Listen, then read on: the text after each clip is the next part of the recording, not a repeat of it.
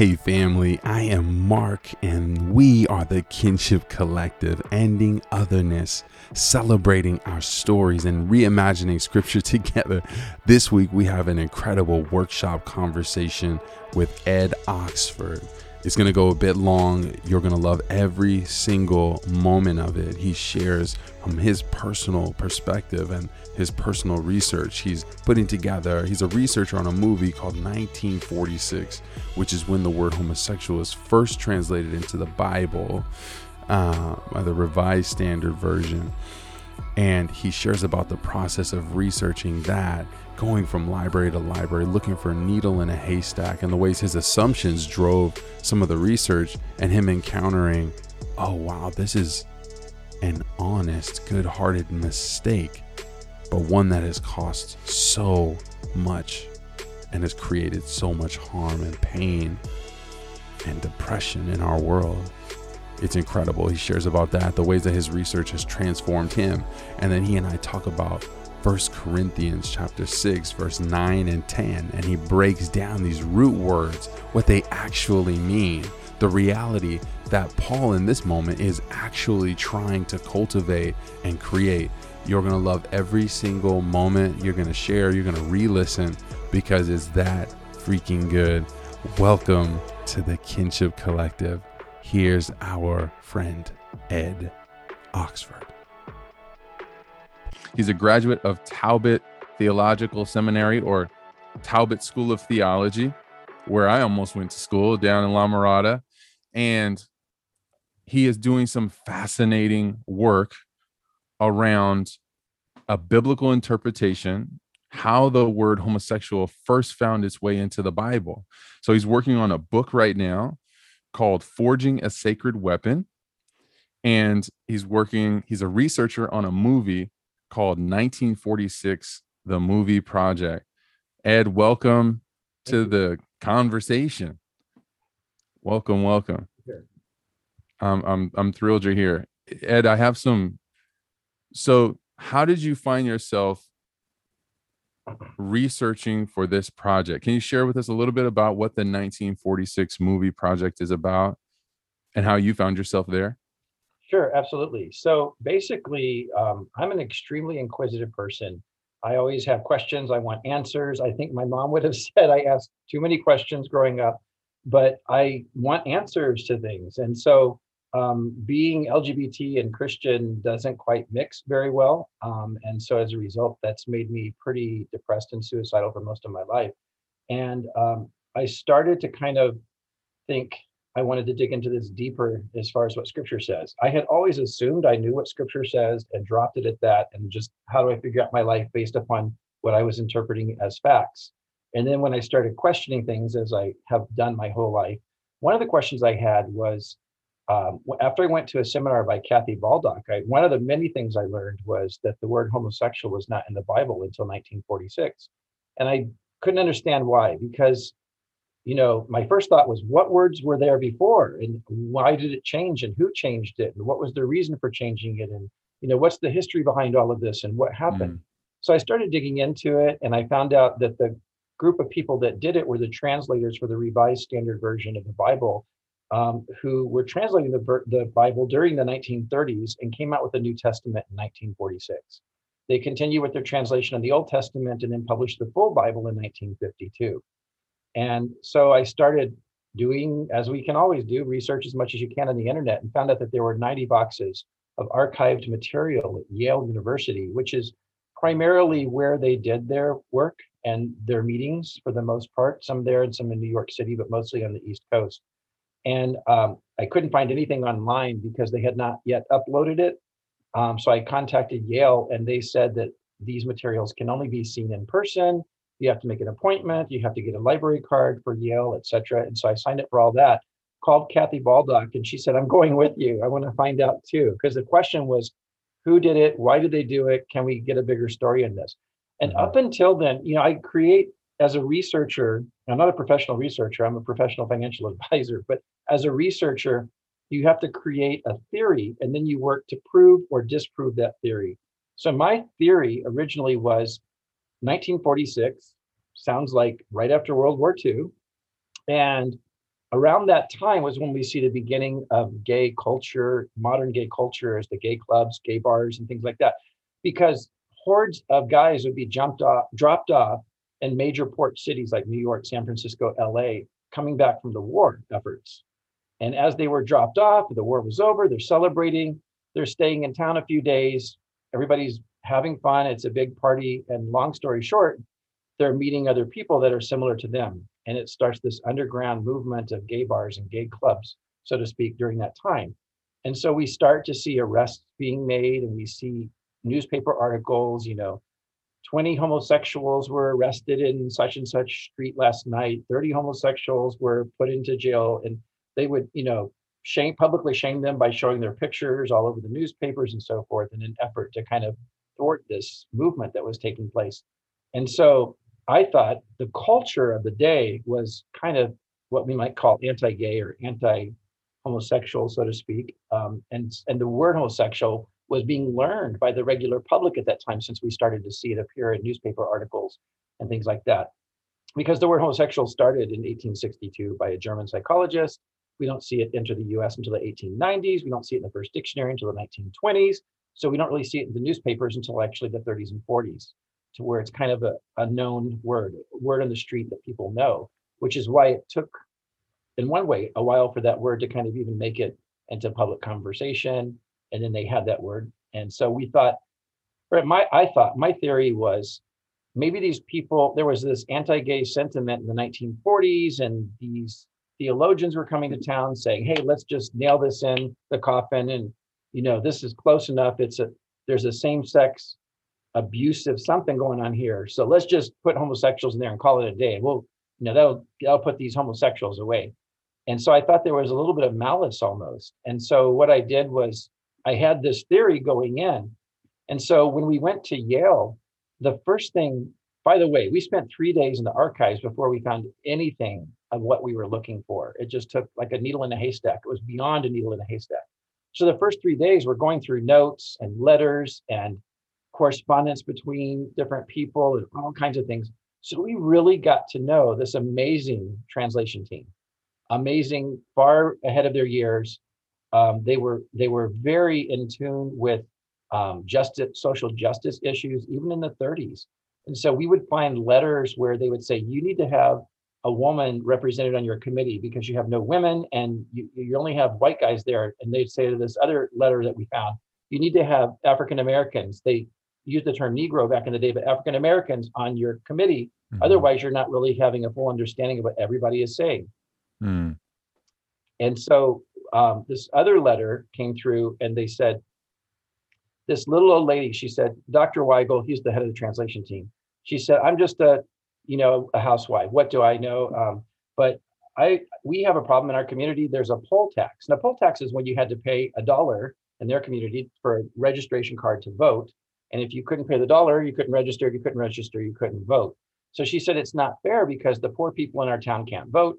And if they have a dollar, they're going to spend it on food, not on a registration card. So could you please write Congress and let them know? And so he wrote Congress. He said, yes, ma'am. And he wrote back to everybody who wrote him. Some people wrote him on napkins and he would write them back. He would have mm. a letter typed up and write back to them. And he said, yes, ma'am, you're absolutely right. We would, uh, we don't, we shouldn't have a poll tax. And so he wrote Congress and there's no poll tax anymore. Obviously, voter suppression comes in other shapes and sizes, as we all know, but that's what the issue was of the day and they kind of dealt with it then which was kind of interesting. So in the 1930s this was ahead of its time. This was incredible. And so i was like wow you know we're not going to see this this kind of you know angry hatefulness toward the gays that i was expecting in some of the notes. So what are we going to find? And it just that was my my only theory that i had put together so i had no idea what else we were going to find. I just thought we're going to find a bunch of angry white men, you know, that don't like the gays, and we're going to find just a little bit of malice in their words and bring this before the world and say, here, here's what we found. We, all we were looking for was the truth, what happened in those conversations. Mm-hmm. And I even started putting together a list of all of their their descendants and grandkids and great grandkids, seeing who I could contact to find out what went on during these days. Maybe they had family stories that they talked about the translation days and so forth. And so what happened was on the third day, we found a letter written by a 21 year old seminary student to the translation team saying, I think you made a mistake when you put the word homosexual in here. And here's why I think you made a mistake. And he wrote a three page, single space typed letter with a page of an appendix attached, all kinds of footnotes and information. And just, I was surprised that he had that much information because the letter was written in 1959. So I was really surprised. And remember, so the whole Bible comes out in 1952. So people don't get a hold of it until 1952. Seven years later, he gets this, the, the translation team gets this letter. And when they respond, oh, this is what I was looking forward to. What does the translation team say back to this guy? Because that is the crucial issue. Not that he wrote a letter, not that he said a good point or a bad point. That doesn't matter. What does the translation team? Because this is the only written documentation we have on the planet to show why they put the word homosexual in the Bible in the first place. And their response, the response came from Dr. Luther Allan Weigle, who was the dean of the Yale Divinity School. He was also um, the head of the translation team. And he basically wrote back in summary and said, you know what, you actually have a good point here. We may have made a mistake and we need to take a look at this. And can we use your letter um, in our next um, discussion when we talk about any changes we're going to make? And 30 days before they received the letter from this 21 year old seminary student, they had signed a contract just 30 days before they signed a contract with the publisher saying, we're not going to make any changes for 10 years. Because a mm. publisher it's expensive for them to just make a change here and there or mm-hmm. upgrade or a typo or anything like that. So they said, okay, for 10 years, we're not going to make any changes. And it missed the cutoff by 10, by 30 days. So the oh, crucial thing that happened during those next 10 years were that the New International Version, which is the most published English Bible on the planet, the New American Standard Version, and the Living Bible, all three of those major English versions were being translated during the 60s which was this 10 year period of hands off on the RSV changes. So then I thought, well, we already know from looking at Bibles, and by the way, I have like 100 Bibles in my house. I have various English translations and other languages and so forth. So we can see changes that they made. You have to actually go to those because there's no book that says this change was made and that change was made because it's right. just massive.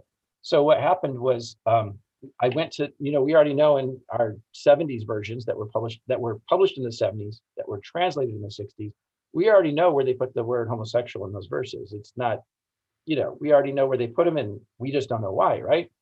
So my next thought was when we were there at Yale, I said, Kathy, you know what we have to do next?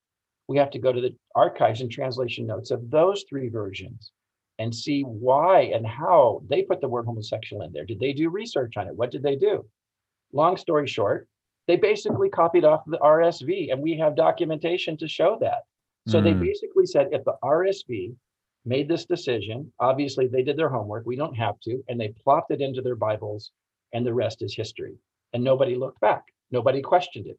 So after these versions plopped it into their Bibles, then we see commentaries, lexicons, dictionaries, Bible help books come out kind of giving quote unquote support, which is reverse engineering to the reason homosexual and yeah. bad things about homosexuals and how it's not in God's best interest and it's not, you know, the intended and it's unnatural and all these things. They would start this whole storyline going down there. So, and that's the thing garbage in, garbage out. If you start with the wrong assumption, if you start mm. with a mm. mistake and you have to show and prove that mistake, then you have you're going to find all the supporting evidence that sounds like that.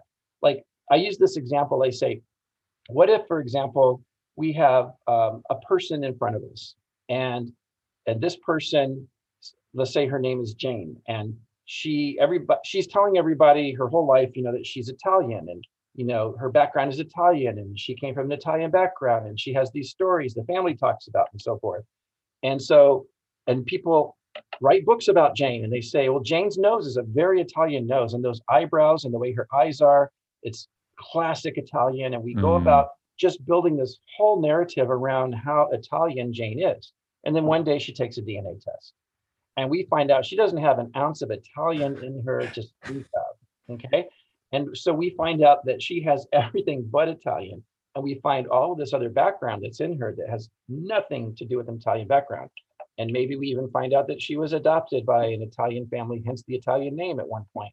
So, long story short, there's reverse engineering going on there. people are saying, this is why Jane's Italian. I can see it in her face and I know it and the way she approaches things. Mm. But once we face the truth and the DNA test cannot lie that she doesn't have any Italian in her, then we have to proceed with the truth and go from there.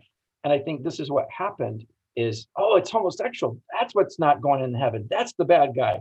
And so we see all of these commentaries and dictionaries and everything, you know, making up narratives to support this thesis. And as a result, we see doubling down um, since the 70s. So commentaries I see in the 70s and the 80s and the 90s. And I laugh when theologians of all people say, yes, but do you see what this commentary, do you see what this lexicon BDAG has to say? Do you see what these have to say about this? And I'm like, yeah, have you seen the year it was published? Do you know the history of commentaries and when they put them together and how they put them together? Have you ever looked at a commentary before 1946? Have you looked hmm. at a 400 year old commentary? Have you seen how this conversation has gone on for the last 2000 years? Which makes me crack up because I am accused of being a revisionist, meaning I'm trying to revise what the Bible says. Mm-hmm. And I'm like, you revised it in the last 50 years and you're calling me a revisionist? Right. Are you kidding me? No, yeah. I'm an originalist. I'm looking for the original meaning here, people. Mm-hmm. So I'm not looking for this 50 year old Bible that you have. I'm looking for the last 500 years and the last 2000 years of what this conversation's been saying. So oh, I think that that's basically kind of how it happened there. So as a result, when Kathy and I came back and we realized, and this was a mistake, and we realized we dug into it more, and it turns out that, um, well, we know that they made a change in their next version, which came out in 1971 by the RSV team. And by the way, Dr. Luther Allan Weigle was 91 years old when that version came out, and he was still on the team. He was his mind was good because I read I read letters that he wrote when he was 91. He lived to be 96 but um, his legs weren't working very well. But wow, his mind was. His mind was incredibly good, and so he was on his top game. And so they had a conversation, and they used these 13 pages of letters, and they even talk about referring to the 13-page file. That's how many pages were in this back and forth correspondence between Dr. Weigle and the seminary student, and the pieces that they put together in the file. And so um, they referred to that 13 page piece and said, we need to, to change this. And what should we change it to? And they decided upon the term sexual perverts. Sexual perverts is someone we think of, you know, some dirty old man going to the playground with a trench coat and opening up his trench coat and shining himself to the, the kids. That's a perversion. That's a sexual perversion. And so people that are abusing, using and abusing sex in a bad way, um, are using and abusing others and using and abusing sex in order to use and abuse others. So it's that whole kind of abuse is returned to the nature of it in their in their version in 1971. And if you look at the King James, even uses the term abusers of themselves with mankind. So you even have this abusive nature even in the King James version. And so um, as we dug, just dug into it deeper and we realized, but see, when the RSV, which was seen as a liberal version, then the NIV, NASB, and TLB Living Bible aren't, aren't going to look to them for advice, but they sure as heck looked to them for advice when they looked at the 1952 version and decided to slam it into their versions. Um, obviously, they didn't give credit to that because, you know, that's not how they functioned at the time. And it was awkward that the translation teams would not have to talk with each other because that would have considered cheating, although they looked at each other's notes, they looked at each other's versions, they looked at what each other had going on. Um, that's how translations are done. And so when we came back and uh, started having seminars to explain what we found, because we had a whole prayer team of people praying that we would find this needle in a haystack. And it wasn't what we expected. We expected to find some malice, and we just found just amazing, godly men who made a mistake based upon their understanding of homosexual homosexuality at the time and kind of went from there. And so we started presenting just the facts of what we found. And uh, we were giving a talk in uh, in uh, in Hollywood, and Rocky, the director of the movie, came in and she said, "I want to film you guys," and she did. And she says, "I want to document all of this." And at that point, we'd already started putting out a couple things, and we started getting a lot of people wanting to film us or follow us around with a camera and kind of document things. Even before we went to Yale, somebody said, "Let me follow you with the camera," and I said, we're going to be in a library. We can't even talk. So it's not going to, you know, and we're going to gather information and bring it home and read it, we think, because we might not have time to read it while we're in the library there and just gather it. So long story short, we went through um, that whole um, process of just explaining, you know, what we found, and then it really hit a nerve with a lot of people and started making the rounds. And now they're making the documentary out of it. The book is uh, due to come out later this year. Um, Sacred Weapon: How the Bible Became Anti-Gay, and then the movie, uh, 1946. The movie is due to come out in early 2022. Mm, that you just said a lot, and it's incredible. It's it's it's a beautiful thing, a great thing. I, I didn't want to stop you at all. It makes me think two things. One thing, back to what you said about theologians and how many people like, what have you read and where have you read it and when did you read it? And the amount of books that I've heard that are in your home that you've told me about about. Um, so I think about, wow, I'm speaking to a brother who has probably done more research and more theology around this word without the you know which a lot of people i think like marginalized people you don't get a choice. Martin luther king jr didn't have a choice. I mean he had a choice but there is a part of him like his existence was tied to the liberation that was tied to people of color at that time. And so for you you didn't have that same choice you mentioned earlier that you were dealing with your own depression, your own suicidal thoughts around this part of who you are that was so dissonant with your Christian identity that you just it was really hard to deal with. So the the one major thought is wow, Ed has probably done more research and more thought around this word and translation in general and research and I mean it's just so to me I'm kind of blown away by that but I also then I turn back to what happens in you as you start to realize the trajectory of the word and almost not just because you talked about you've said malice a lot of uh, a few times around oh these people didn't intend to cause me all of the harm that i felt around this word and you went in with that hypothesis trying to prove that there had to have been some malice around this being here because this isn't quite the translation that I would make of these two different words. What did you feel internally? Like did did parts of you start to get aligned or how long did it take to kind of shake the dust off of what you encountered or experienced or learned at Yale and on this journey? So how long did it take before we realized what we really found? Is that what you're saying? No, I'm saying how long for you? I guess well that's the first part is like, oh wow, this is really what's true uh-huh. they actually went back. So they took this word out. They believe it doesn't belong here. But that means something specific for you, right? It means like, okay, I belong. I belong here. I'm I'm included. I'm not excluded. Mm-hmm.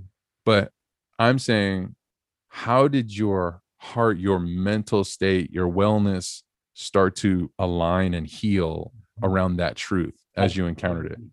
Kind of around my personal journey, huh? Right. Yeah. Yeah. Yeah. Um, it took a while because it's interesting because we as LGBT people mostly grow up feeling something's wrong with us. You know, if I get the right counselor, or take the right pill, or one day I'll wake up straight or something like that. Because if God doesn't want this, then obviously He has provided a way out of it. And I just need to find that way out of it. And so I think we go through this whole mentality of one day I'm going to be married uh, with 2.2 with the wife and 2.2 kids and the white picket fence. You just have this impression of, you know, God's going to make it work out for His honor and glory here. And so I had to give up a lot of those dreams when I realized that's not the direction it's going to go. That's not how it's going to come out. Because um, I went into all this saying I want the truth regardless of what it is. No, matter how painful or exciting the truth is, I want the truth regardless and I I've talked to a lot of parents of gay kids, and they said they felt a similar way on their side of looking at it, where they they had to give up their straight kid. They actually had to like bury their straight kid because they didn't they never had a straight kid, mm. and they had to kind of say goodbye to the straight kid and all these expectations as parents that they had that that kid would eventually have you know this mm-hmm. straight life, and wow. so um, even when you become affirming as a parent or as the kid you still have to go through a process of giving up and saying goodbye to this life that's never going to be that you always thought would be for some reason. Mm-hmm. So I mm-hmm. think that that's part of the process there. Um, I wanted to step back to something you said a little bit earlier. You talked about you know, digging into one of the few people digging into a lot of this. The interesting thing is, before I went to Yale, I was paranoid that all of this information was going to already be checked out and I wouldn't have access to it. You know, I was going to go there for a week. I was taking a week off work. I'm going there. I don't have a lot of time. And so I kept calling. I the, the poor librarian was like, it's gonna be here. Nobody checks this part out. Don't worry about it, you know. And I was like, but okay, well, what happens if they do? What happens if we get there? Because we're coming all the way from California. now this is Yale, it's in Connecticut, next to near New York City, right? What happens if we get there and somebody else just checked it out? You know, we're twiddling our thumbs because we can't read and go through the stuff that we want. And they said they they explained to me if that were to happen, what would happen, you know, how we long story short, when we got there, and I thought every non-affirming theologian on the planet has already dug through this because what this is the first question you should ask. We didn't have the word homosexual in the Bible until 1946.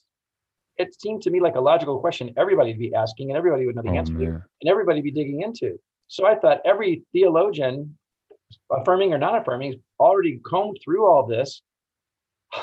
They have a list of all the names for the past 80 years of everyone who's ever accessed this material since it became available Oh my a goodness. A single affirming or non-affirming theologian author slash author name was on this entire list. No one. Oh my goodness. so we were the first people. And in fact two out of the bible two of the bible translation notes that we went to when we went there they said we were the first people to ever ask to look at the archives uh, for any reason period. So nobody checked this out. And when we were in chicago going through the niv translation notes there was a packet that was about eight inches tall and it was a, a stack of papers it was the draft that had been sent back for proofing and so forth of, of, of the bible Hmm. and it was ste- sealed post office stamped 1968 and sealed and had not been opened since 1968 when it was sealed and i was sitting across the table from kathy baldock at the time and i started crying i said kathy Whoa. nobody ever cared enough about us to even check this out do you realize this nobody even cared what the heck is this and so i mean we had evidence and proof to show in many ways to see that we were the only ones kind of checking this out. So I invite everybody to the table of discussion. I invite everyone to, to get more pieces to this puzzle and let's put it together. And if you find a piece, let's talk about it and let's go from there because it's a pretty complex issue.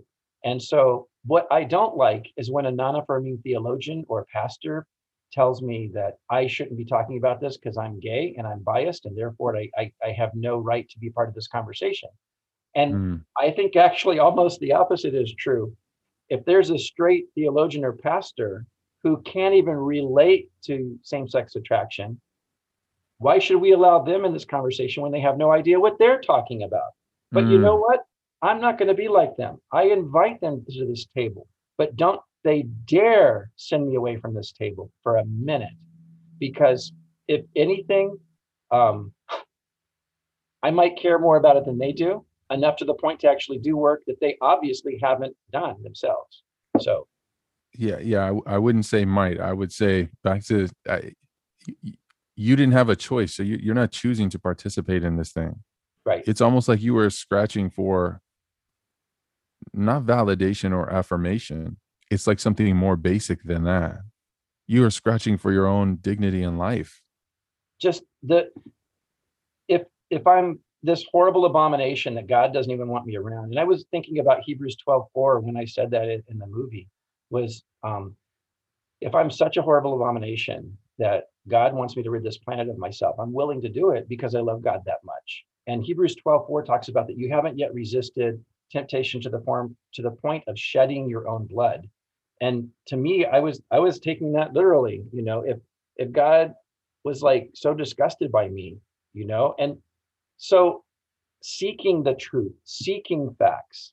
And I wanted to look at the facts and let the facts reveal what facts do and go from there rather than. And I see so many non affirming theologians that take uh, their thesis and then they look for information that affirms their thesis and their narrative. And then they Right. double down on that and then they don't give you the full story or they hide part of it or they start with a thesis that hasn't been proven and assume it's proven and go from there.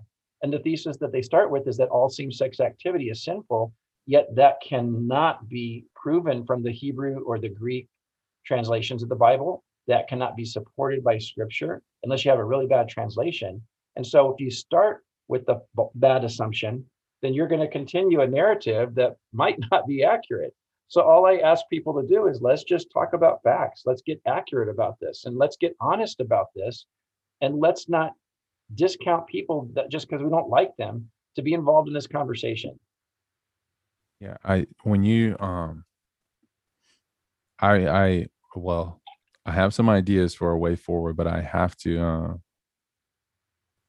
just reiterate the weight that it feels like to have been the first person on some of those lists, all of the lists, if I'm hearing you correctly.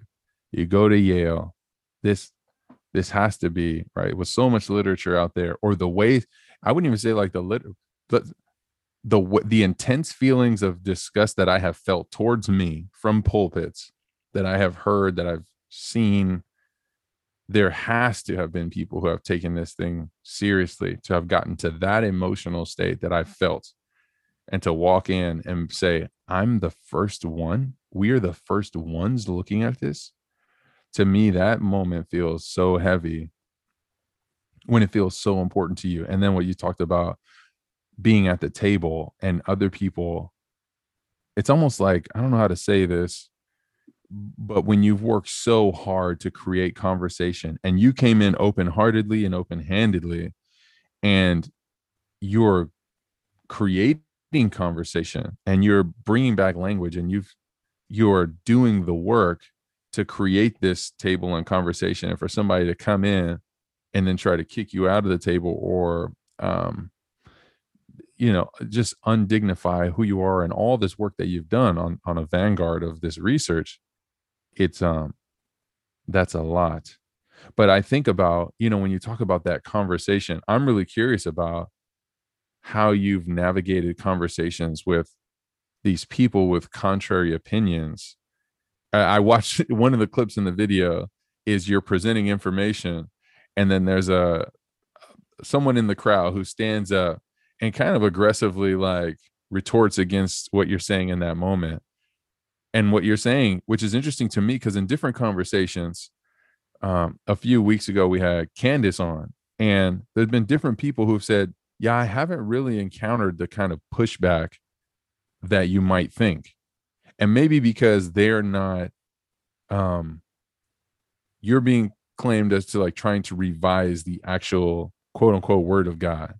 And so maybe people have different, more intense feelings against you than they would against Candace for whatever reason. How do you navigate those conversations? It's interesting because um, a few weeks ago, some of the information about the movie made it up to a few top theologians um, on this conversation. And they started putting together podcasts and YouTube videos and so forth. And um, so it, when it was happening, a, a friend contacted me and, and, said, Hey, they're, they're live right now and they're talking about you. And I was like, Well, I'm busy. I'll look at it later. And so I went on there and sometimes I get upset because they misrepresent what I'm saying, or they put words in my mouth that were never there, or they just say things that simply are not true.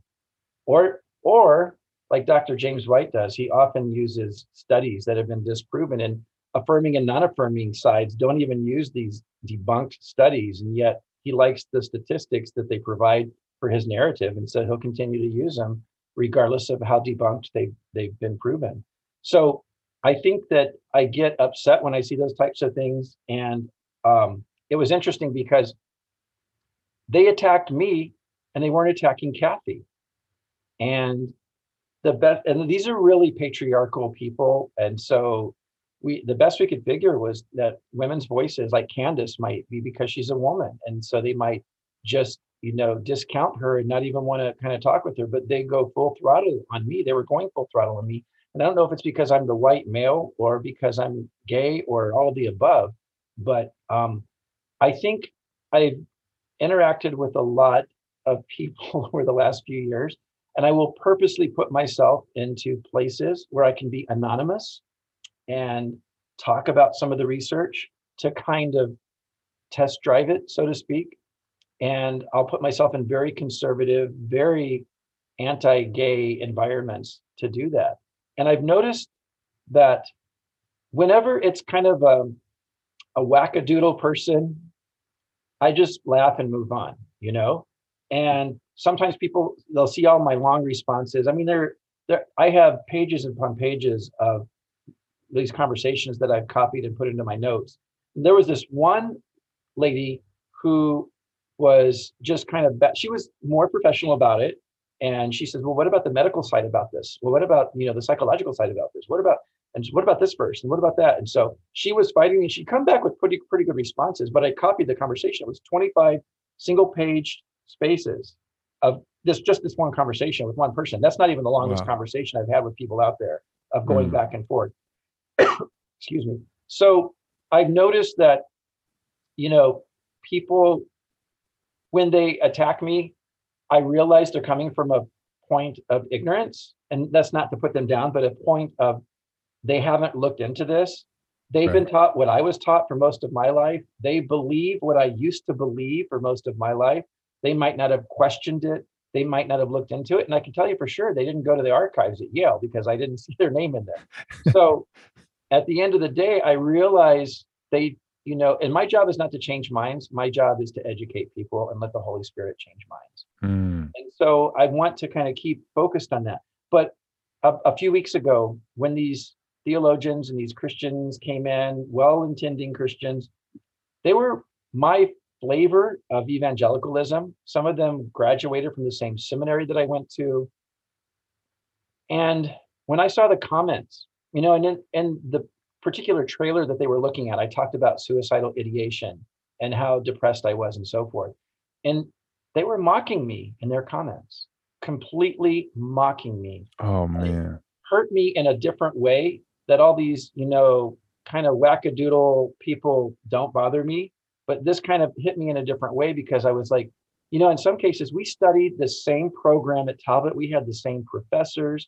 We had the same Greek and Hebrew. We had the same mindset of be a Berean and dig in like the Bereans dug into scripture. And yet, why aren't you digging in? You know, you know, oh, and so, and yet they can quickly point fingers and say these comeback phrases. And I notice a lot of people, they just say a comeback phrase. I'm like, they heard that from the pulpit, they didn't get that from the Bible.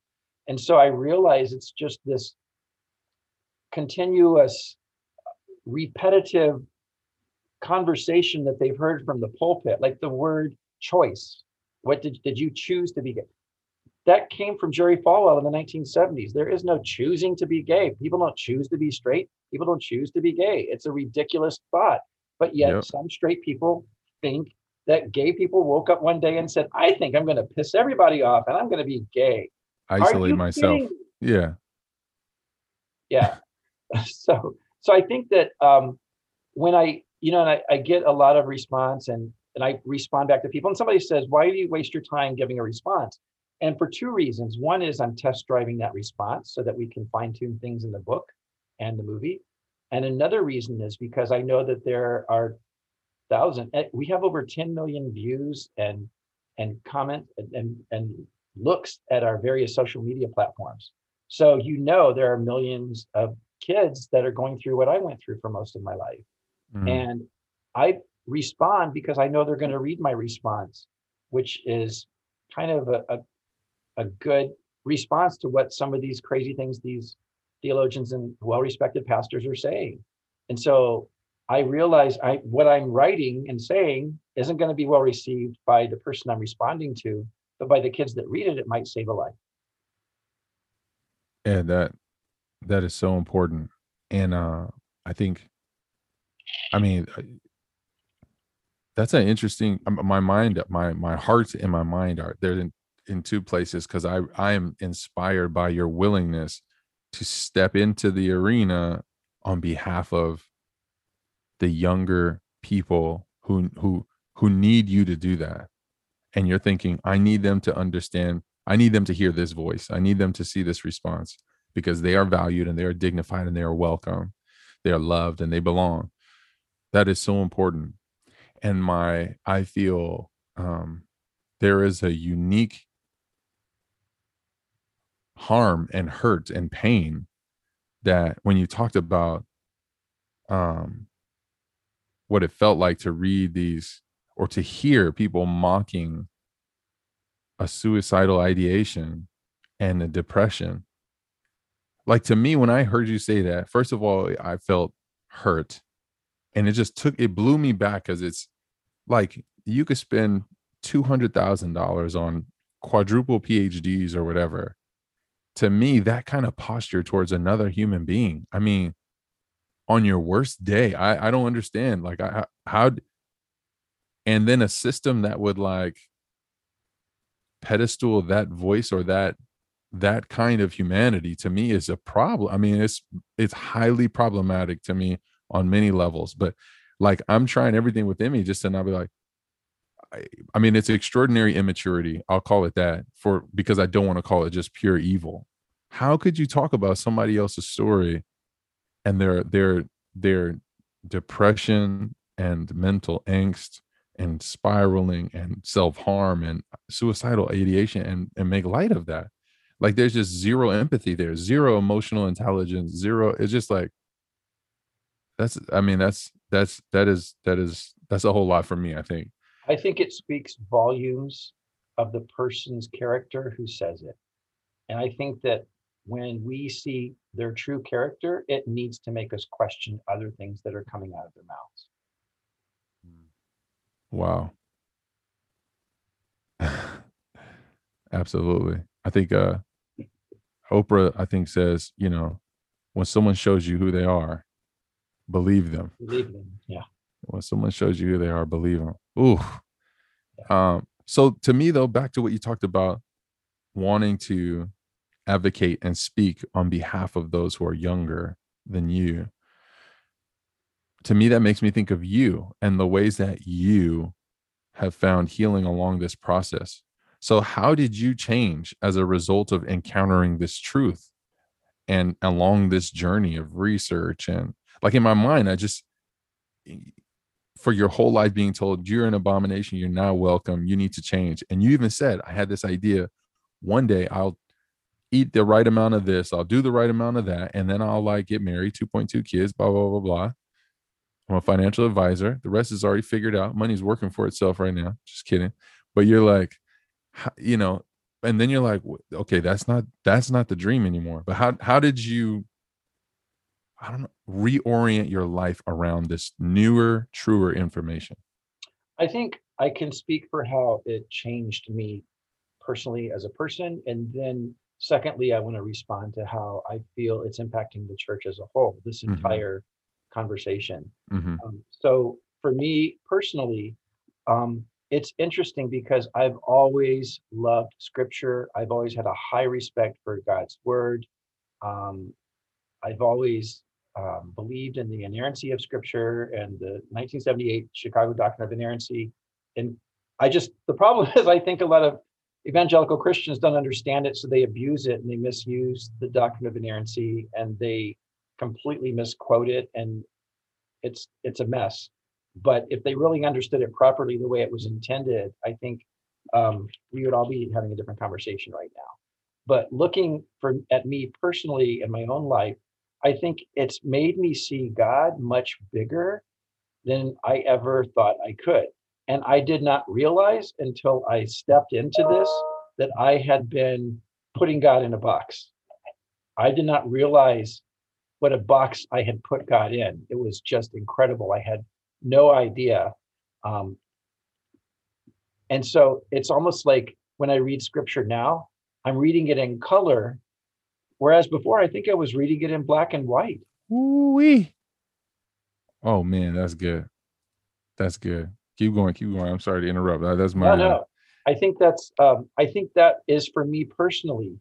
Um, I still see the pain of what it's caused. I think Mhm. um, it's put a huge wedge between me and my family um, that I don't know if it will ever be resolved, and that's incredibly painful.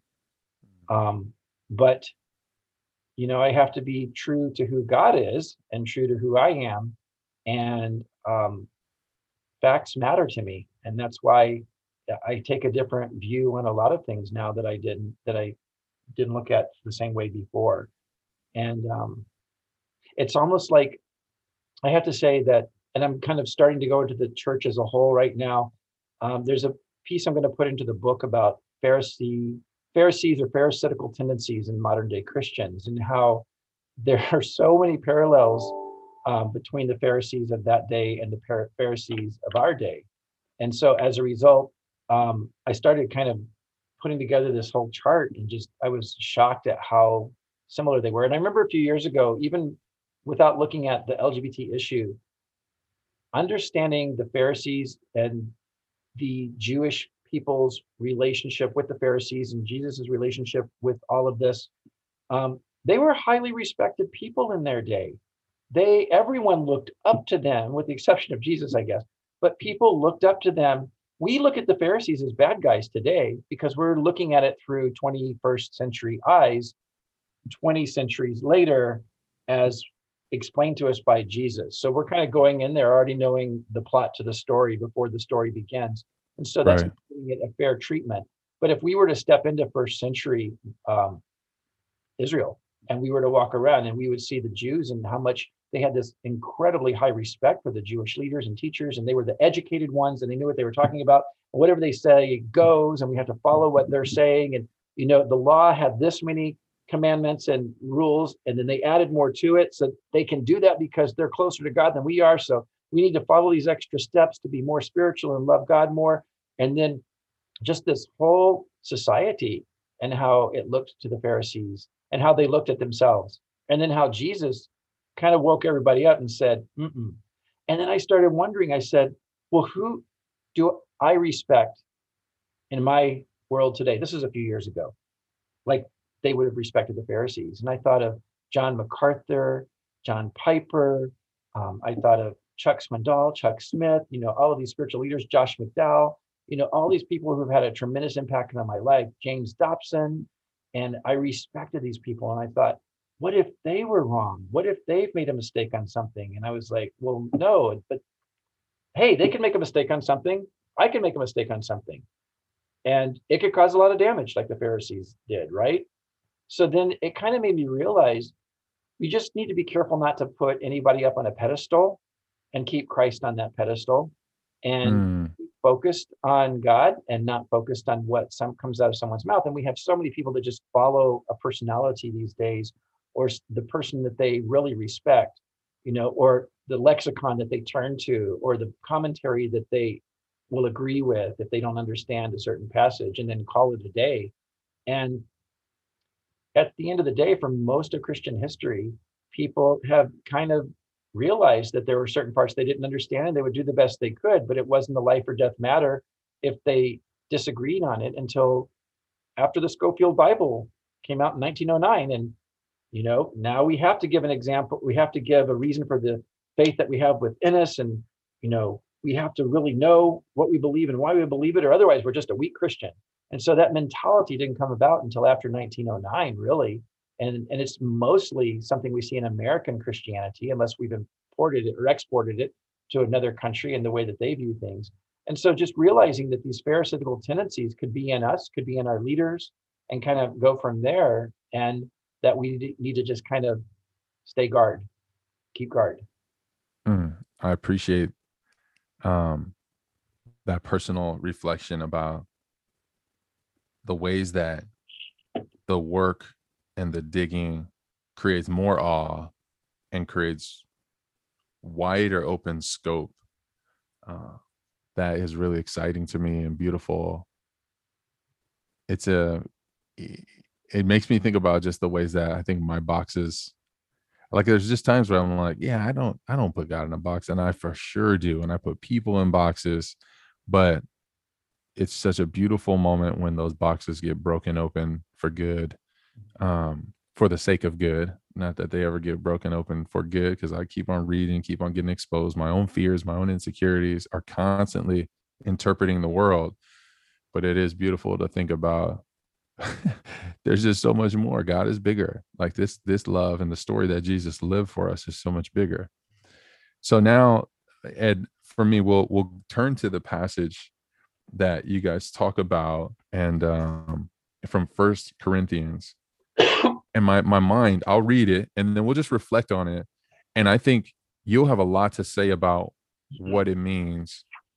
I think about so let's get into that whatever comes up naturally but i also want to think about what is it like practically? Because i know that you've dug into the language and all that and that gives us practical guidance and if there's anything that feels like truer today or stands out today differently um let's talk about that. First corinthians this is uh paul this this pharisee of pharisees the one who fought, crossed all the t's dotted all the i's was passionate to the point of really persecution. Like we've seen a lot of sisters and brothers today who can be that passionate and it sometimes it's almost like i can just see horse blinders and it blinds us towards this direction. Back to what ed was talking about earlier around there's a we make an assumption and the blinders go on to that assumption and then we we we box god into that tunnel vision and we don't realize that god is doing something different. Well paul was that then he encounters jesus and it's almost the, the, the idea that his eyes would be closed for a certain amount uh, for a few days. It's almost for me i think a lot about reorientation um, and directionality and so to think about okay god shutting it down you don't need to see things. You don't need to be in charge. You don't need to lead. You need to sit down and not see for a moment and you need to trust into other people's vision. And so anyway this is paul. He's writing to the church in Corinth. And this is what he says in um, chapter 6, verse 9, uh, which is interesting because even back to what you talked about earlier, Ed, about thinking about malice. And I think Paul is such a complex person and his thoughts aren't in chronological order. And he transforms and grows as he writes to the cosmic Christ kind of, uh, I think, I don't think he fully represents that that theology, but his theology grows open and bigger and bigger as he as he grows on his journey too, which cost him a lot. But when I look at this section, it it reminds me of what we talked about earlier about malice and his heart and this heart to see people represent the goodness of God. And somehow his language gets twisted up and, and then also translated into something that creates the very opposite of what he would have hoped for. So here we are in First Corinthians chapter 6. I'll read verses 9 through 11 and then you let me know what first comes to your heart ed uh, what first comes to mind this is paul do you not know that the unrighteous will not inherit the kingdom of god don't be deceived the sexually immoral nor idolaters, nor adulterers, nor men who practice homosexuality, nor thieves, nor the greedy, nor drunkards, nor revilers, nor swindlers will inherit the kingdom of God. And such were some of you. But you were washed, you were sanctified, you were justified in the name of the Lord Jesus Christ by the Spirit of our God. Ed, what comes to mind when you hear that today? Well, the first thing is since I've studied this in Greek pretty in depth as well as multiple languages, um, what I want to do is where this the phrase that it says nor men who practice homosexuality. So what does it say in the Greek? Well, there are actually two Greek words. And so we're going to return the two Greek words to this verse so that we're not so that we're giving it proper due respect and Come on. dissecting it from there. That's so the right. two Greek words we want to return to it are nor malakoi, nor arsenokoitai. So, so it's the malakoi, the idolaters, the adulterers, the immoral, the malakoi, and the arsenokoitai. These are all the bad people. Okay. Why are these bad? What's going on with these people? Well, let's look at malakoi and arsenokoitai. A couple things that we have to look at here. What is the meaning of malakoi? Well, malakoi actually means soft. it just literally means soft. And in fact, in fact, in the Gospels, it describes a cloth. It's a malakoi cloth, so it's a soft cloth. So it can mean actually a few different things. And we have the word malakoi used a lot before first century, after first century. So keep in mind, dictionaries didn't exist until the 1480s. So if we want to see the definition of a word, we have to go to how it was used in other sentences in that period of time that it was used. So the period of time that the word malakoi was used, we see it used in a variety of ways. And I can show you plays where it was used, ancient Greek plays and other passages in the Bible and different things like that. And so we're looking for an immoral usage. So when we say soft cloth, we can't say cloth is immoral. So we can't use that to put together our, our creation of a dictionary definition here. So it's kind of the Rosetta Stone. You know, how do we kind of see how it's used in other words, in other sentences, and then plug it in here? So as a result, when we see it used in other places, it was used to explain someone who basically was kind of lazy, indulged in their own way of living, and they would actually fix themselves up for their sexual exploits, mostly for their heterosexual exploits, but also for their homosexual exploits. So as someone who was kind of just trying to do what they could to get other people in bed, male or female, doesn't matter. But let me show you, I brought a couple of my old books here. So I want to kind of show you one of my commentaries that I have here. It's actually an expository um, Bible. And so this was written by Dr. Doddridge back in the 1700s. And so oh my goodness. I'm going to show you, um, this is Dr. Philip Doddridge right here. And Uh-huh. he lived from 1702 to 1751. And here's the title of the book that he did. And by the way, this book wasn't published until 1834. So it was 100 years, almost 100 years after he died. But his works continued to live on after he did. And then Mm, he published it in 1834. So this is the title The Family Expositor, or a paraphrasing version of the New Testament with critical notes and a practical improvement to each section. That's the title. they, they had hefty titles back then. They weren't kidding with their titles, okay? But basically, what it does, if you look at this book, it gives this part right here is a is the verse from the Bible, from the King James Version. Oh man. This Mhm. right here is expounding it. So it's kind of like what we might call an amplified Bible. So it takes the, this verse, it puts it in here, and then it surrounds it with words to help you kind of expound on how you're looking at it. And then Mhm. all the part down here are his notes about this particular verse. So you have just this part of the verse and all of this rest of the page talking. There's one, two, there are three verses on this page Mhm. and the whole page is explaining, commenting on, giving more information about this particular three verse section. And this is First Corinthians 6 9 that you just read to us. And I want to show you what it says here. So, what they what he do- did, what Dr. Doddridge did was he wanted it to flow like a sentence on the amplified portion of the page.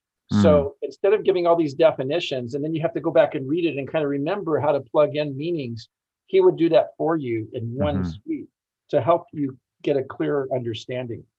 So when he talked about when in the verse here, when he talks about idolaters and adulterers, he doesn't expound on that because he realizes his audience is going to understand what an idolater is, what an adulterer is. So he doesn't expand on that because there's no need to. But when he gets to the word malakoi, which in the in the King James was the word used in the King James was effeminate. Okay, Mhm, in the King. James, and a few other versions.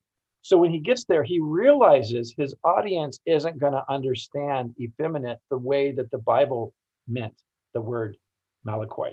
Mhm. So this is how he does it. See, he says, For I solemn, now solemnly assure you, as I have often done, that neither fornicators, nor idolaters, nor adulterers, see, we're all with, us- with our verses right now, nor effeminate. And then he expounds on effeminate, which would be persons who give themselves up to a soft, indolent way of living and can endure no hardships in the way of duty and honor. Ooh. What the heck does that have to do with gay people? Pray tell. Well, up until the 1900s, not a thing, not a thing. Okay. So, what happens here is our English understanding of the word effeminate has changed over time. Mm. So, there's a theologian out there, Dr. James White. He even says he sees effeminacy as a category of sin. That's exactly his quote on his YouTube video from four weeks ago. a category of sin. And I'm like, you could have a kid that's a, a boy and he acts feminine. He might not even be gay, he might be straight. And to call that a category of sin is messed up and so wrong and taking scripture out of context and using it as a sacred weapon. And that's how lives are destroyed. There's a whole book written by uh, a crazy pastor who talks about, you know, how feminine boys should be whipped and they should, you know, this should happen. We should knock the girl out of them and oh, all these types of things and all this misunderstanding because people read this verse today. And if they have the word effeminate from their King James, the first thing that comes to their mind is some kid who acts feminine. He's got long hair. Oh my goodness, he's a sinner. He's going to hell. He's got fingernail polish on. Oh my goodness, he's going to jail. Which, by the way, those two examples I just gave are mostly done by straight guys rather than gay guys. Okay. And yet, this misunderstanding has been harbored and expounded upon over the last few decades. Remember, decades, not centuries even, but just decades. So, this entire, let me read this again. Effeminate persons who give themselves up to a soft, indolent way of living and can endure no hardships in the way of duty and honor. That's what this word meant up until less than 100 years ago. I love the way that he phrases that. So powerful. I mean, so much more meaningful to me. It well, here's the thing. This is another thing is because we're not translating these verses very accurately over the last few decades, we're missing out on what God's really trying to communicate with us, people. Right? Mm. Don't people really want to know what's really intended by these words? Don't you think we could gather something instead of, you know, hating on the gays, which wouldn't be good even if God were anti-gay? Don't you think we should really find out what it really does say and deal with what it does say and grow from what it really does say? Well, I think Ed, what's interesting to me about what you said is that when it works for you, you don't have to question those things. And when I do have my white picket fence and my 2.2 kids and my bank account and retirement, all that's great and everything.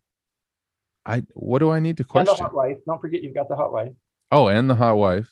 Yeah. It's like when it works for you, I don't need to ask questions. Tell me more. Yes, yes, yes. I think about itching ears. I think about like, oh yeah, for sure. That doesn't have to do with me. So whatever. It's like, and that to me, that that brings that piece of um back to how those people who were just degrading your experience and making a mockery of of these truly experienced meaningful hugely important feelings and emotions it's like uh, it's just so out of touch.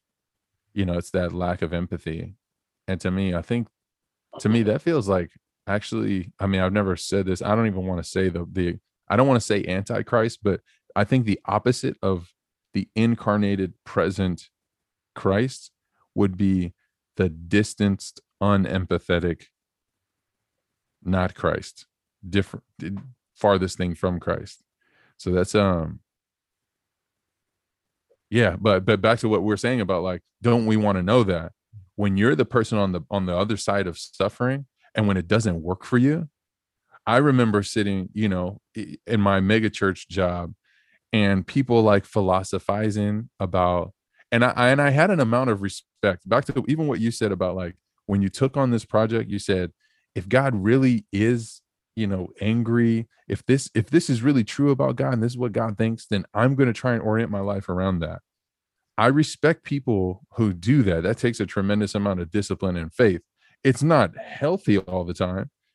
For me there were parts of the bible and i specifically i just remember and it was like these sessions these these these spaces where people with privilege and power can philosophize about things that don't matter to them because they have privilege and power. But when you're talking about whether you're going to make a woman a pastor or not, it's like, it's just like a, you know, you choosing to pick it up and it like, this is kind of important because it's kind of important to that person and they're kind of important to you. When that's you, you just don't have that privilege or the luxury of just being like, okay, well, you can say, it can say whatever it wants. So I, I, I just don't think every not everybody cares and back to what you said about like the western church and for me when i think about the 1900s and tent revivals and the things that were happening and why they were happening the ways that they were happening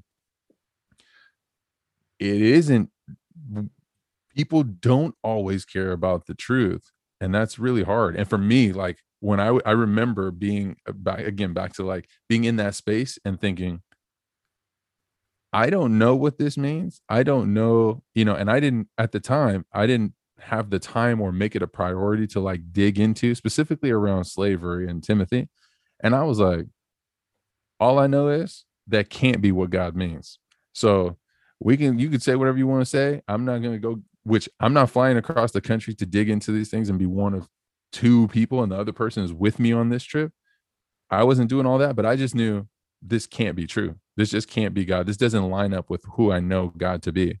And for me and some of like the work that i've been able to do with teenagers and kids that they're just like they don't come from christian families or anything like that one of the things that has been most helpful to me in navigating conversations and a lot of times around their um, stereotype of hatred or anger that they feel like would be christian or that they have superimposed on god well god god can god love gay? and there is like this element of around gay uh, people around lgbtq community it's around uh, just these different ideas and i would always my, my anchoring question would be given what you know about Jesus, given the stories you've heard about Jesus, what do you think?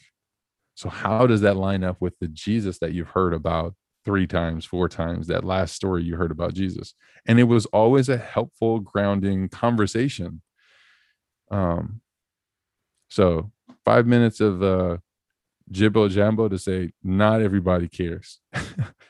Because it works. When it works for you, you don't have to care and you don't have to vote and you don't have to like you know you just keep making sure it works for you but i really it takes someone to have a gay kid before they actually do the work a lot of times and um, there's a couple theologians say oh they changed their mind because they have a gay kid to to to bring their kid into the fold or something like that and i'm like no they're just one of the few people that have been exposed to a gay person in their family and care enough to actually do the research I rarely find anyone who's done thorough research that hasn't changed on this. Rarely, rarely. And then usually in those cases, when I ask them more questions, come to find out they're missing a big part of the research. And one is they're not they're not listening to the testimonies of LGBT people to really understand. Because instead they go around saying fake, false things about these people. And I'm like, if you actually spoke to them, then maybe you would actually say things that are true about them because you're saying things that really aren't true, you know? So I think I, I just want people to seek facts. But um, something I was going to point to uh, just while ago, by something that you were saying was, oh man, I lost my train of thought. About about the the the advantage of privilege or not yeah. having to yeah was yeah, it about oh, that? yeah so i've noticed there are two pivotal points so someone's moving along in their life being their non-affirming little self, the way that they were raised, and then their kid comes out as gay. And so that doesn't mean they turn to become affirming, but it means they say, wait a minute, maybe everything I've always thought isn't true because what I thought was they walk around in parades with thongs on and you know, you know, speedos, and my kid doesn't do that. And mm-hmm. so they start to say, maybe I need to look into this more. That's all it does, is it starts them to study. So then they start to study and they go along and then because of multiple years or months or weeks of study, they change and become affirming because they're like, oh my goodness, if all of these facts are true, I can no longer be non affirming. And so it's kind of a two pivot point. First pivot point is they begin the research, something dramatic happens, and then they do the research until they see how much is out there and how many pieces of the puzzle are available. And then they realize they have not been thinking very accurately on this. so you said those are the, the two points are I encounter someone that matters to me who is gay. So then I have to do research. And then when I do the a, a certain amount of research, the second pivotal point is when the weight of the research outweighs the weight of the story I've held so far. And so I make a change. Absolutely. And and and and to go back, when you did this amount of research, which in, in your story, you had lived into in a, a non-affirming story and you had dug deep into that story for a long time. So mm-hmm. you had to dig in my mind, you know, commensurately deep to do the research to really know. Then when you make a change, it costs you family relationships and kinship and closeness to your family. Absolutely. Absolutely. And I think that's, I kind of picture Lady Justice. She's got the blindfold, the sword in one hand and the scale in the other. So I said, I just want to find facts. Once I find an indisputable, irrefutable, not uh, the fa- fact out there, I put it on the scale for whichever side it falls on. And then I didn't become a first, I started doing in-depth research probably eight years ago, but I start I did was not affirming until four years ago. So I guess it took me four years. And that's after living a lifetime of being LGBT. But I didn't really look into it that much because I just ran with what I thought was true instead of questioning it.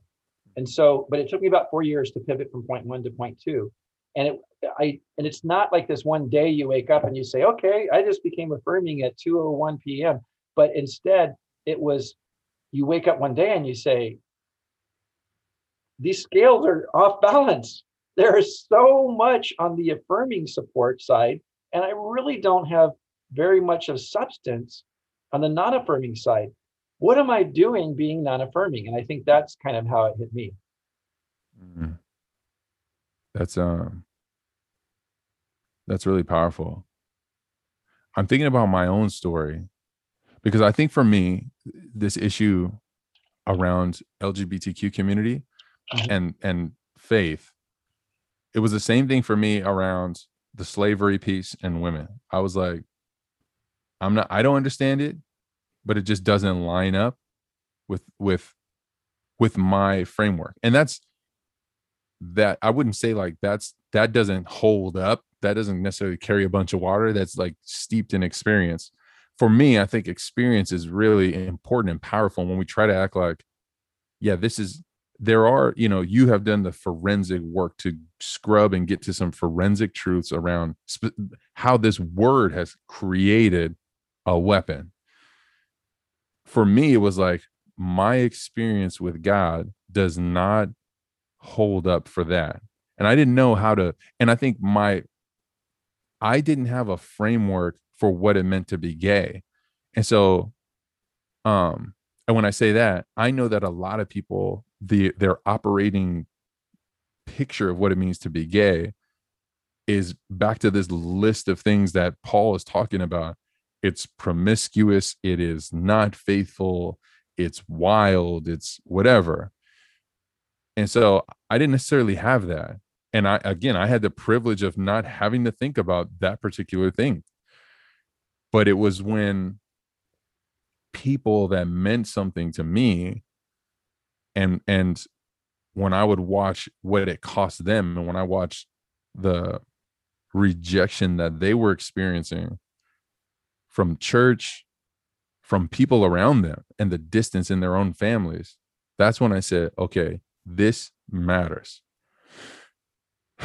This is not not that like for me that became like one of the the tipping things. I said i need to read more. I need to dig in. I need to understand a little bit more. I need to understand these words. I need to understand when you know where what does this actually mean? To to the level for me but for me like i didn't have like back to the scales of justice in my mind. It was just like they were kind of here. So once i started doing research it was I was, you know, I was, I was, I could easily say I'm affirming, but I, yeah. So I, I just wanted to locate myself on that when you talked about that because for me, it's, um, the work has been fairly recent. Like my posture has always been hospitable and loving because that's part of what my mom modeled for me in different circumstances. Um, that was the faith that was most meaningful and most modeled. Mhm. But then when it was like a close friend now can't work for an organization because she's gay, that for me was like, okay, if this person, like I know how mature this person is, I know how seriously she takes her walk with God, I know how seriously she takes scripture and people and ministry in general. If she cannot work in an organization like this, there's something wrong with the organization, not her. Um, and that became a huge tipping point for me. Wow. That's Yeah. good. Yeah. I I think um I'm trying to Did you want me to go into Arsenal Arsenokoitai? yeah, let's go into it. Okay. Let's do it. So the word arsenokoitai is the second word. And remember, they substituted the word nor men who practice homosexuality in the version that you used, which is this NIV.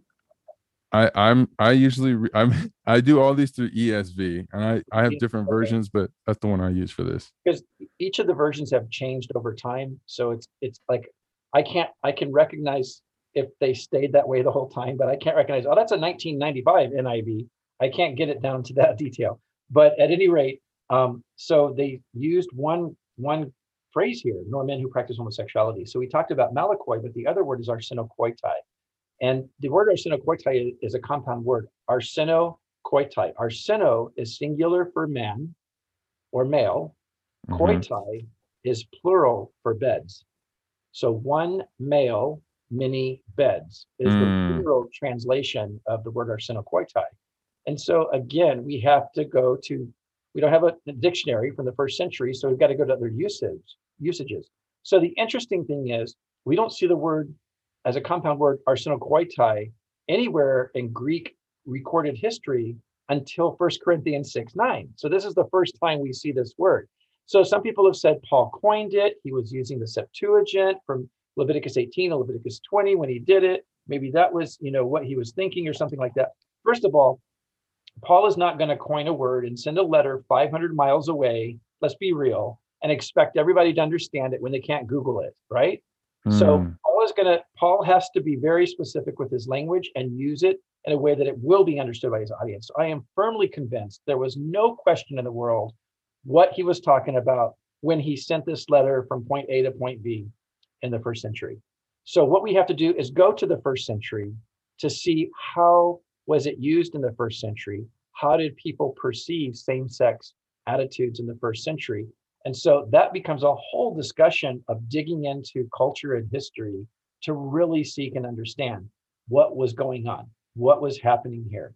So let's look at some other usages of arsenokoitai in history, which would have been post 1 Corinthians 6 9, obviously. So we have a couple of other ancient Greek documents, and I'm not going to get into when they, you know, the details of all of that because it's like that'll be in the footnote in the book. Okay, everybody, you got to buy the book if you want the details. But Come on. um, so an ancient, do we have an ancient Greek document where the writer says some, even some men were committing arsenokoitai with their wives.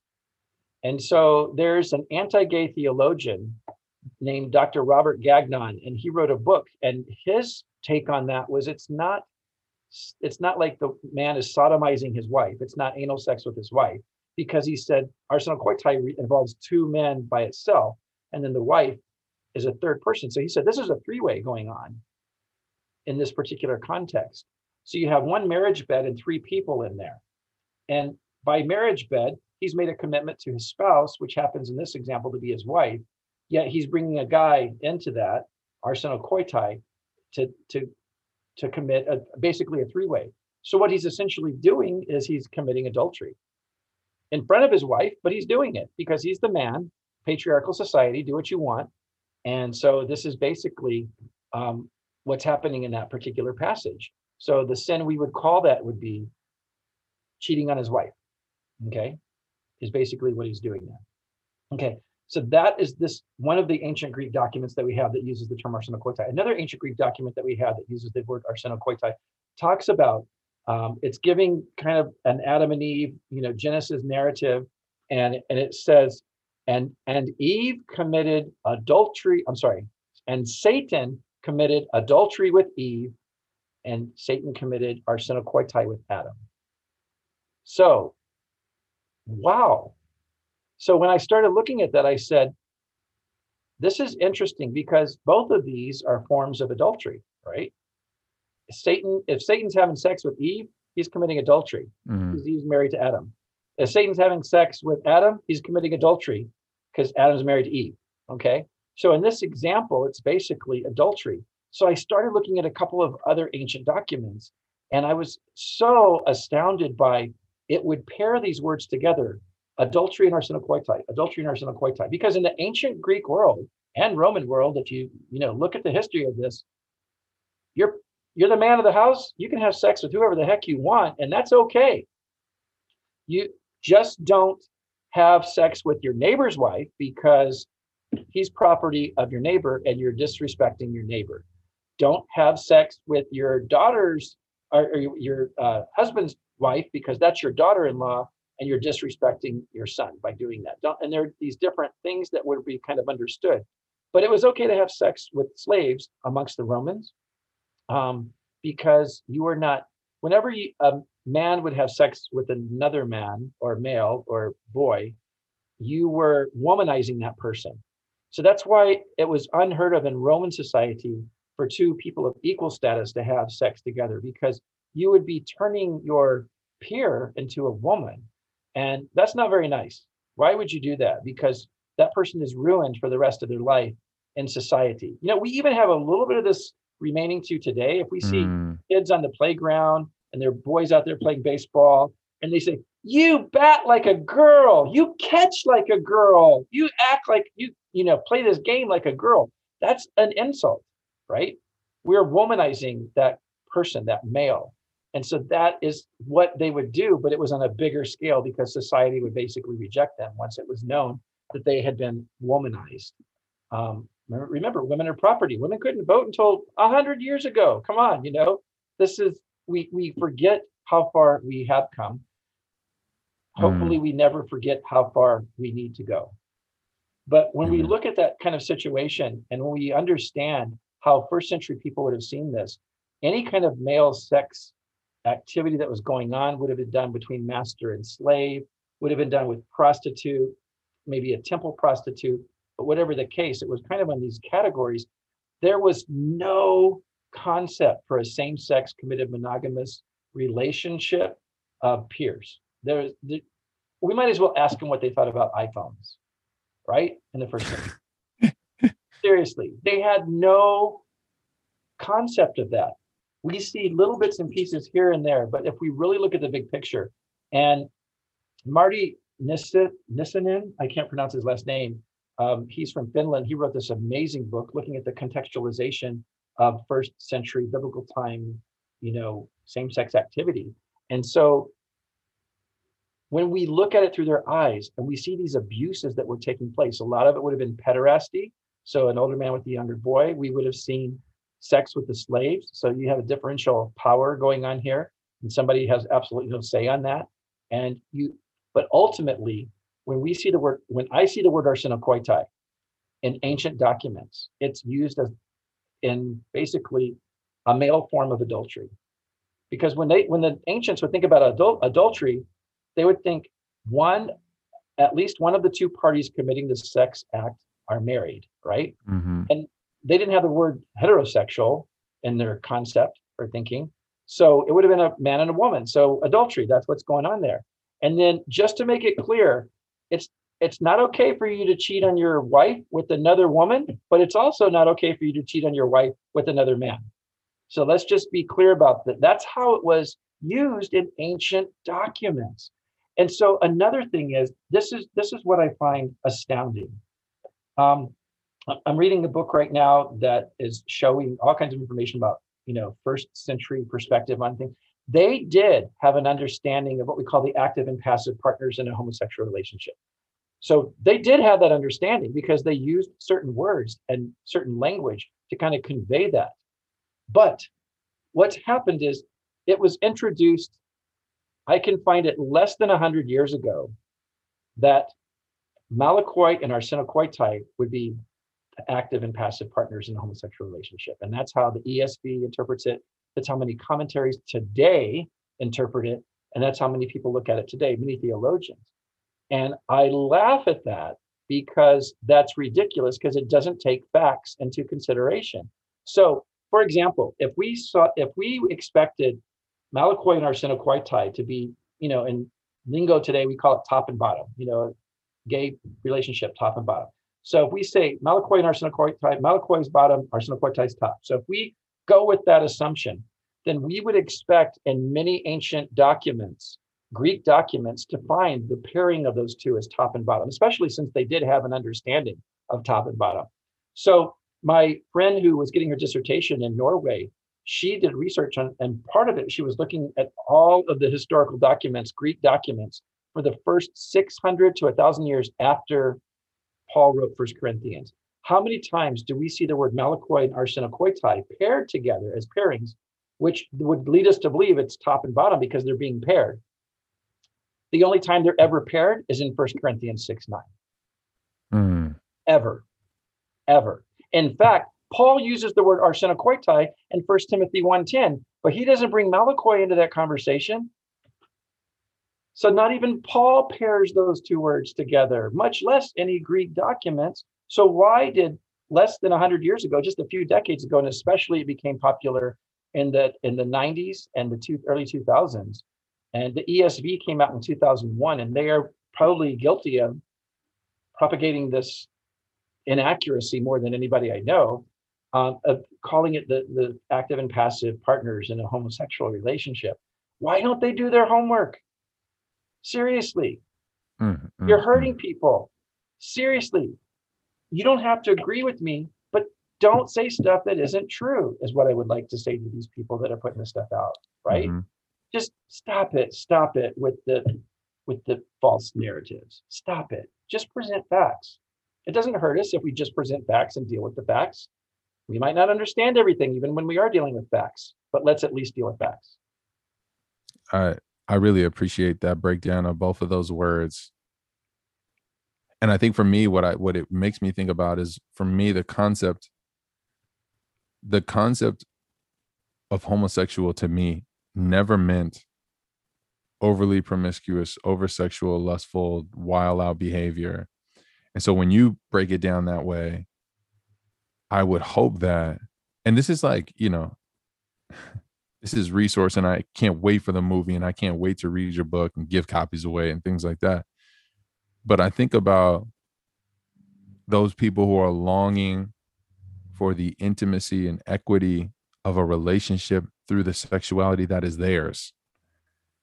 And to know this word has never meant that. And if you're listening and you grew up in a family and you're thinking about you're in the face of like losing family relationships and you haven't been able to express yourself fully or to be loved or to be known, intimately known. Man, this word does not mean that. And it just broke it down for us and it talked about adultery, different forms of the exact opposite of that. And when Paul's trying to paint this picture of this is the, the the kingdom of God. The reality of God is this reality where you are loved and known and intimate and free, and there is love and peace and patience and kindness and goodness. And Paul is trying to maybe give some guardrails, handrails of how we create that reality.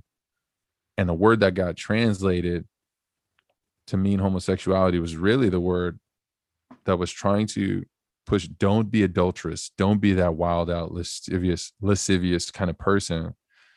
And then when we put that word on your sexuality we are preventing you from experiencing the very thing that paul is trying to usher you towards. And that god would say i love you. I know you. And i want that for you. Ed. No, I, I want to read something right here. Um, on there was this guy who I guess he's tight with Dr. John MacArthur, and he they did this whole podcast on or YouTube video about just about the four minute trailer.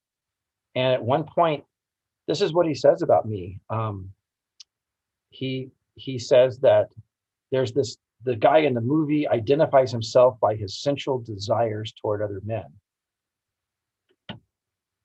So I wrote back to him and I say, for you to say that this guy identifies himself by his sensual desires toward other men is incredibly inaccurate and speaks loudly about your lack of knowledge on this topic, not to mention the fact that you are misconstruing my true character. I- have a remarkable love for Jesus in scripture. For you to reduce me to a lustful pile of flesh is dehumanizing, ill informed, and ridiculously misguided. And I think that's what people think is just, oh, they're just wanting to have sex. They're wanting to have sex. And it's like, they don't get it, not even close. And I think that, you know, as people meet gay people and they realize they have love too, kind of like I have love for my spouse. And wow, they just want to be loved. And wow, you know, there I think that might help them. I'm not expecting people to become affirming by just meeting gay people, but throughout all of history, we have always taken experience together with scripture. When they disagreed, we would go mm. back and say, maybe we misunderstood scripture. Okay. Or maybe our experience needs to be realigned. Mm-hmm. If we didn't do it that way, we would still have slavery today. Because there's a book uh, called um, um, Slavery as a Theological Crisis, an amazing book. And it, mm-hmm. there were Christians at the time, well meaning Christians, who said, But my Bible talks about slavery. So if we give it up, we're giving up our Bible, and we can't give up our Bible because this is the Bible, right? And that was one of the biggest struggles that Christians who said, I feel it's not right, but it's in my Bible. And it was a complete misunderstanding and misrepresentation of what God was really trying to say. So I think that, and throughout history, we I could give you multiple examples, but I won't, where we've used experience and scripture, and we've looked back at it and we've realized, oh my goodness, our understanding of the scripture is what's messed up because we know from our experience that the earth is not in the middle of the universe, that the sun's revolving around the earth and rotating around the earth.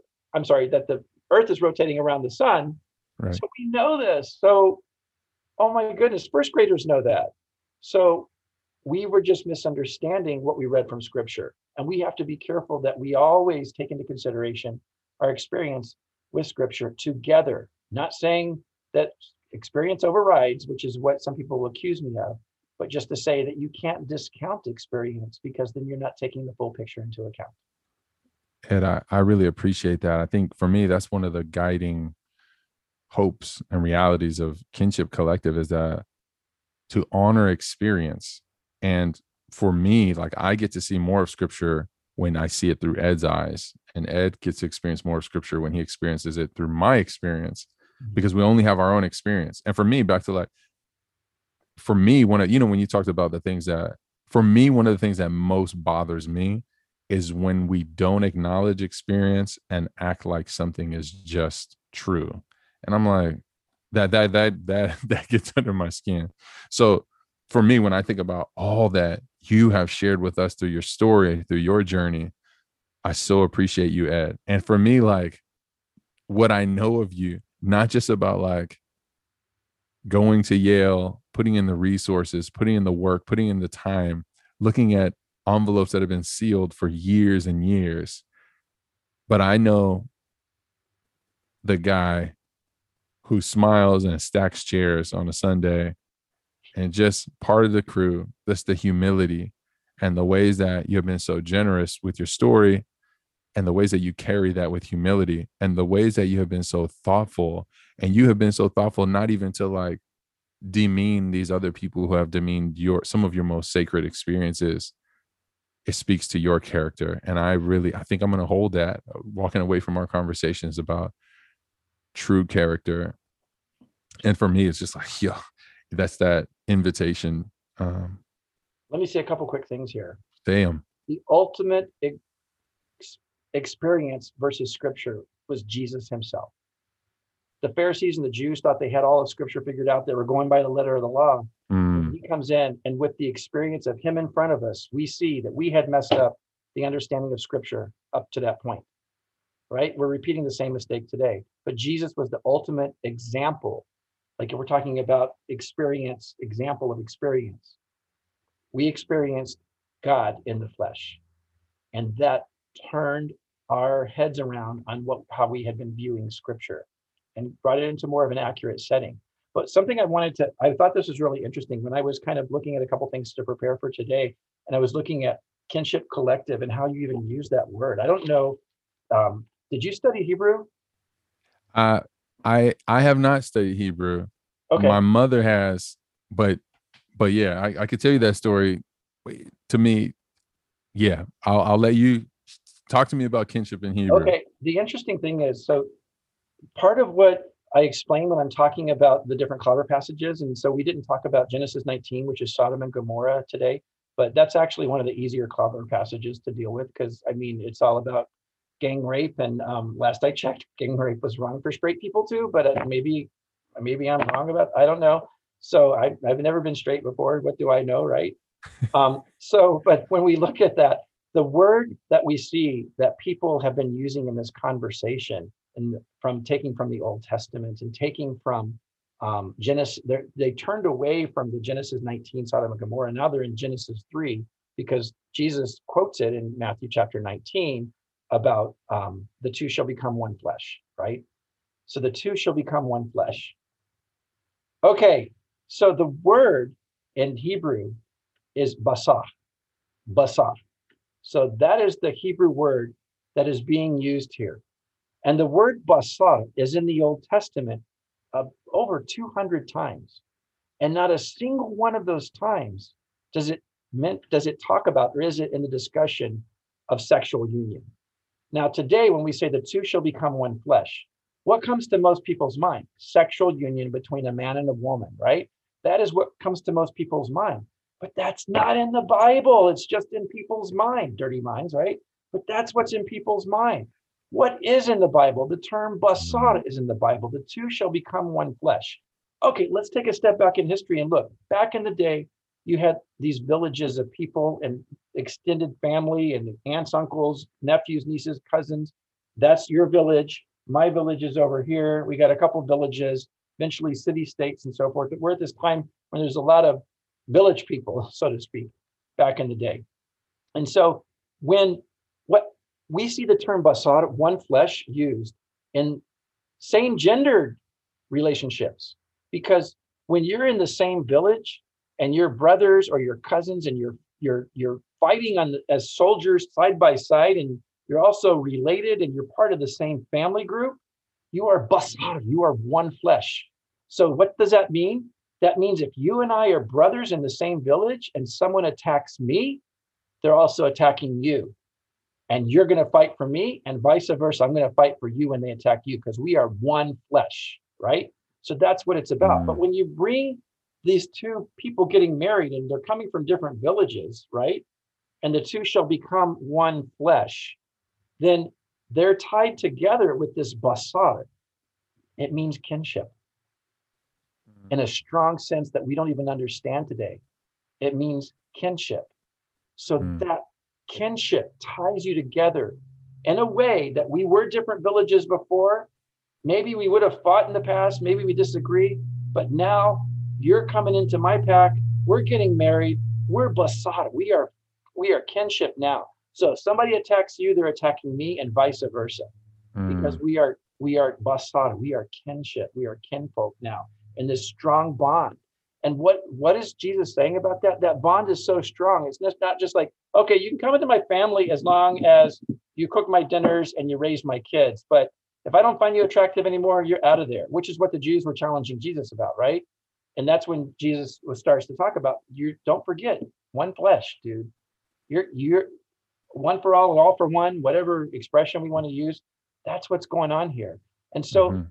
never ha- was it used. And then, then 1987 at the Danvers Statement, they used this one flesh concept to come up with the term complementarity, which means the plumbing, you know, a man and a woman and the plumbing and so forth. Complementarity. So if you right. look at it before 1987, you're not going to find the word complementarity in it because they invented the word. Christians invented this word in 1987 to coincide with the narrative of what they were creating because they started losing on certain arguments in this conversation of the LGBT conversation. So they start grasping at straws, and one of the straws that they grasped at was basar, one flesh.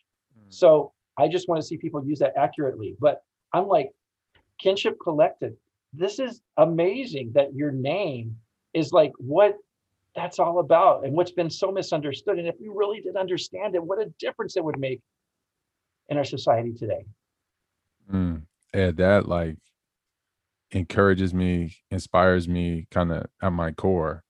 It's funny, you know, when you say like what a difference it would make. And for me, like the tagline is we we are ending otherness. There is no there is no that person in that village over there there is no the other person in that we we are one. And there's work to be do, done though and there's like understanding to be had. There's there's there's we need to come together. But conversation by conversation and we're going to get there. That that means a lot to me. I i can't wait to listen to that a couple times more. Um ed you you've been so generous with your time and the work that you have done.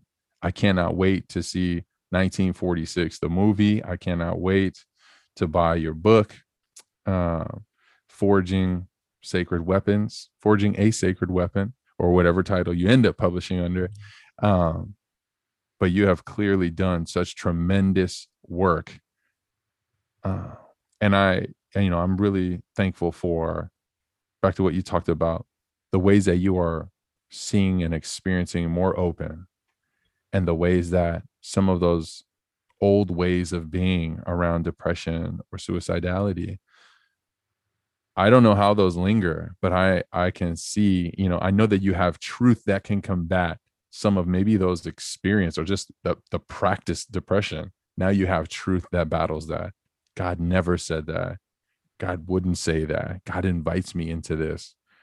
I so appreciate you ed ed how can people learn more about the project how can they pre-order your book where do we go Pre-order's not available yet, but I would encourage people for the book uh, to go to canyonwalkerconnections.com. Um, and information will be on there, contact information, updates, stories. Um, also, Kathy's, this is her website, uh, uh, which I'm on as well, is it's got a, a wide variety of non-affirming books where she has read them and put reviews, extensive reviews. So she has this expression, I read these books, so you don't have to um, because they can be quite depressing for LGBT people to read the non Mm. and theology, which is what families are battling people, their kids with right now. Um, regarding the movie, uh, 1946, the movie, uh, you can see trailers, updates, information on TikTok, 1946, the movie. Um, there's information and updates on there and TikTok. So yeah, Thank you, ladies and gentlemen, sisters and brothers. Our brother Ed, Ed, like I, I just feel like tremendous. It's almost like, I mean, we went longer than normal, but I, I feel like we were just in a workshop, a seminar, and I hope that people will be able to internalize or that they'll get what they need. But you have given us a lot of what we need, uh, and I just appreciate your generosity and the ways that you have earned all of this information, uh, and the ways you've been so generous with it. So, sisters and brothers, uh, we celebrate Ed and Ed's giftedness and his curiosity, his inquisition, his drive, the ways that he's collected this information. They're unique to him, his story, his queerness is unique to him, but your story is unique to you. And you are beloved and you are worthy of like inquisition. And we want to hear your voice. You're worthy to be celebrated. And the scriptures still have such a beautiful, big, wide open story to invite us into, into our belovedness. And Ed today helped us to practice both of those. So please know that you are loved and know that we are kinfolk, caring for one another, belonging to one another, healing with one another. So much love, y'all. We'll talk to you next week. Peace.